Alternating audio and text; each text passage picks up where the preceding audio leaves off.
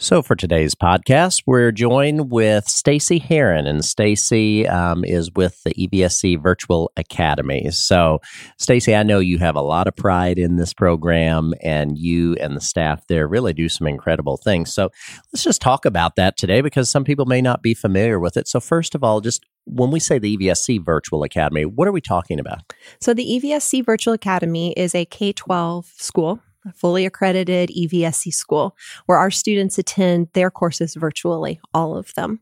So um, we have every everything from the little, you know, the littlest kids who work with our K eight teachers, and then we have offer the same diplomas as all the other high schools, um, and the same um, academic opportunities as the high schools. We offer everything from um, regular level classes all the way to AP courses okay. for our students. So we really are a, a, a fully accredited full time K 8 school.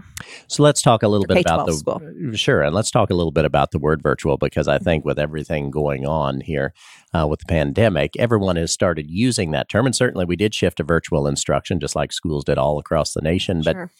with you all, it, it's a bit different because this is truly what you do. So, and that's no knock on the virtual instruction we've had because teachers have done a phenomenal job of teaching in that environment and parents and kids have all acclimated to that. But talk to us, what does it look like when you are a virtual student and that is the program you decide to join? Well, that's exactly right. Um, you know, we've had the situation where people have had to kind of jump in to this distance learning. Um, our students made that transition very easily because it was business as usual for Sure. them. They just kept doing what they'd always done. Um, one of the things that that we do at the virtual academies, we do offer um, opportunities for the kids to come in and um, meet with their teachers, take exams with their teachers. They get tutoring face to face, that sort of thing. So obviously, that hasn't been happening for us this this year. But all of our curriculum is designed to be done virtually, so it's very different than having. Um, you know lessons or curriculum that's that's normally done face to face and trying to make those virtual ours are meant to be done that way. That's how they're designed. Our students spend about depending on the age five five hours to six and a half hours a day on their on their studies. Um, their parents are learning coaches. They help them at home. The teachers are available um, by now we're doing it by webex and email and phone and that sort of thing to help our students. They grade the work. Um, we provide all of the curriculum and then some of the academic supports for our students. So let's let's fast forward to if and when hopefully when things at some Mhm. point return to normal, which we're all hoping for. So in the virtual program, once we're back in the normal environment and and things with the virus hopefully can be behind us, um, talk a little more about what that looks like with I think what many of us refer to as kind of a blended or a hybrid approach with your virtual in terms of what does that in-person support look like? So our, our students um, do the vast majority of their work at home on their computers um, with their parents supporting them. This gives them the versatility to work anytime during the day. So we have some students who really enjoy working in the evenings, or maybe have we have adult learners who have a full time job and are working on coursework at night. That's perfectly okay with us. Um, and then the kids will come in for help with um, assignments when they need it. Um, we have our K 8 students meet regularly with their teachers. Most of them come in every couple of weeks for an hour or so to meet face to face. Our students um, who with special needs who need um, special education supports meet a little more frequently with their teachers. Um, our high school kids come in when they need tutoring. Sometimes they like to come to our classroom just for a quiet place to work where they can ask questions when they come up.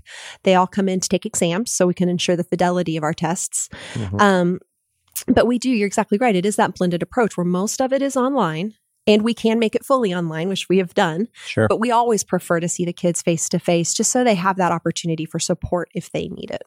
And you all really have, I mean, just like you said, you are a full time school and you have a staff as well. It's not like you just have people scattered that come and go teaching wise. I mean, No. you have a core group of teachers who do this. Absolutely. We have all licensed teachers. Um, we have some who are whose only position is with us at the virtual academy.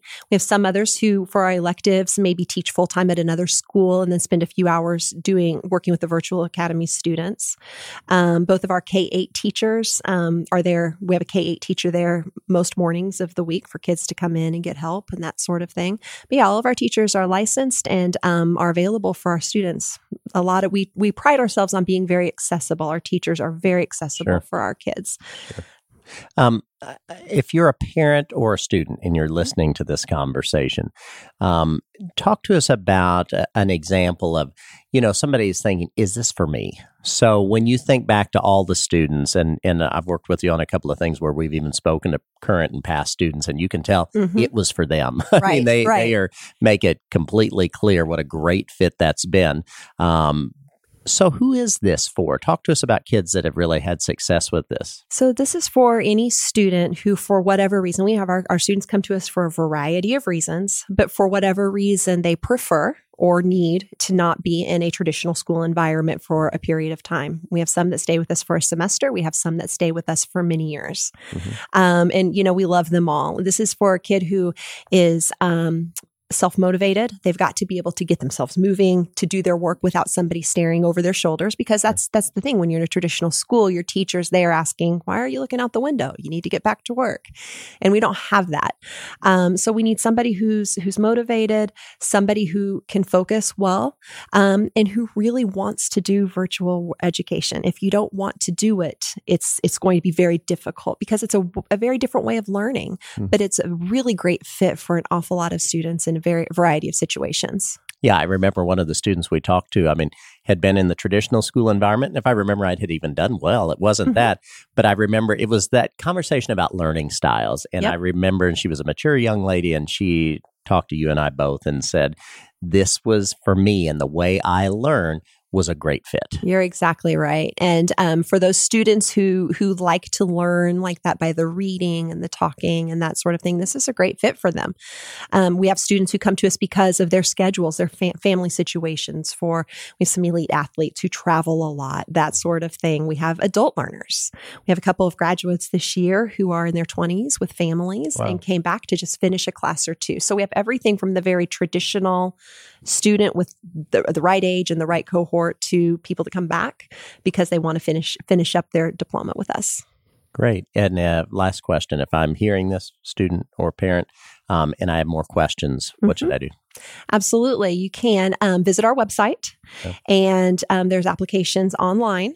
And then also, um, right now, we are in and out of the office a little sure. bit, um, but we're still answering phone messages and emails and that sort of thing. We'd love to talk to anyone um, who wants to learn more. We've had some families that have been real interested in learning more. So we've been able to set up WebEx meetings, very simple. We can just you go online and we can meet and it's more like a face-to-face conversation so that's nice we're able to do that too for people who want to learn more so certainly don't hesitate if you wanted, because I'm, i can mm-hmm. imagine for some people they would say, "I want to learn more about this before yes.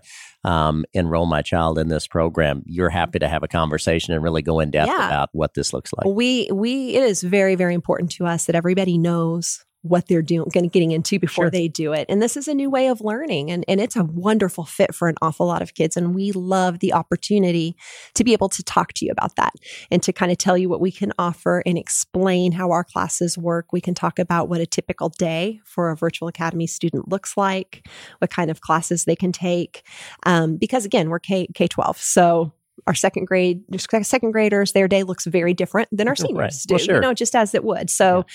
it's a very um, a variety of kids come to us and I, we love the opportunity to talk about about what that looks like for them great Wonderful. Well, Stacy Heron from the EVSC Virtual Academy, thanks for taking the time to come and talk to us. Well, thank you for having me. I appreciate the opportunity. Okay.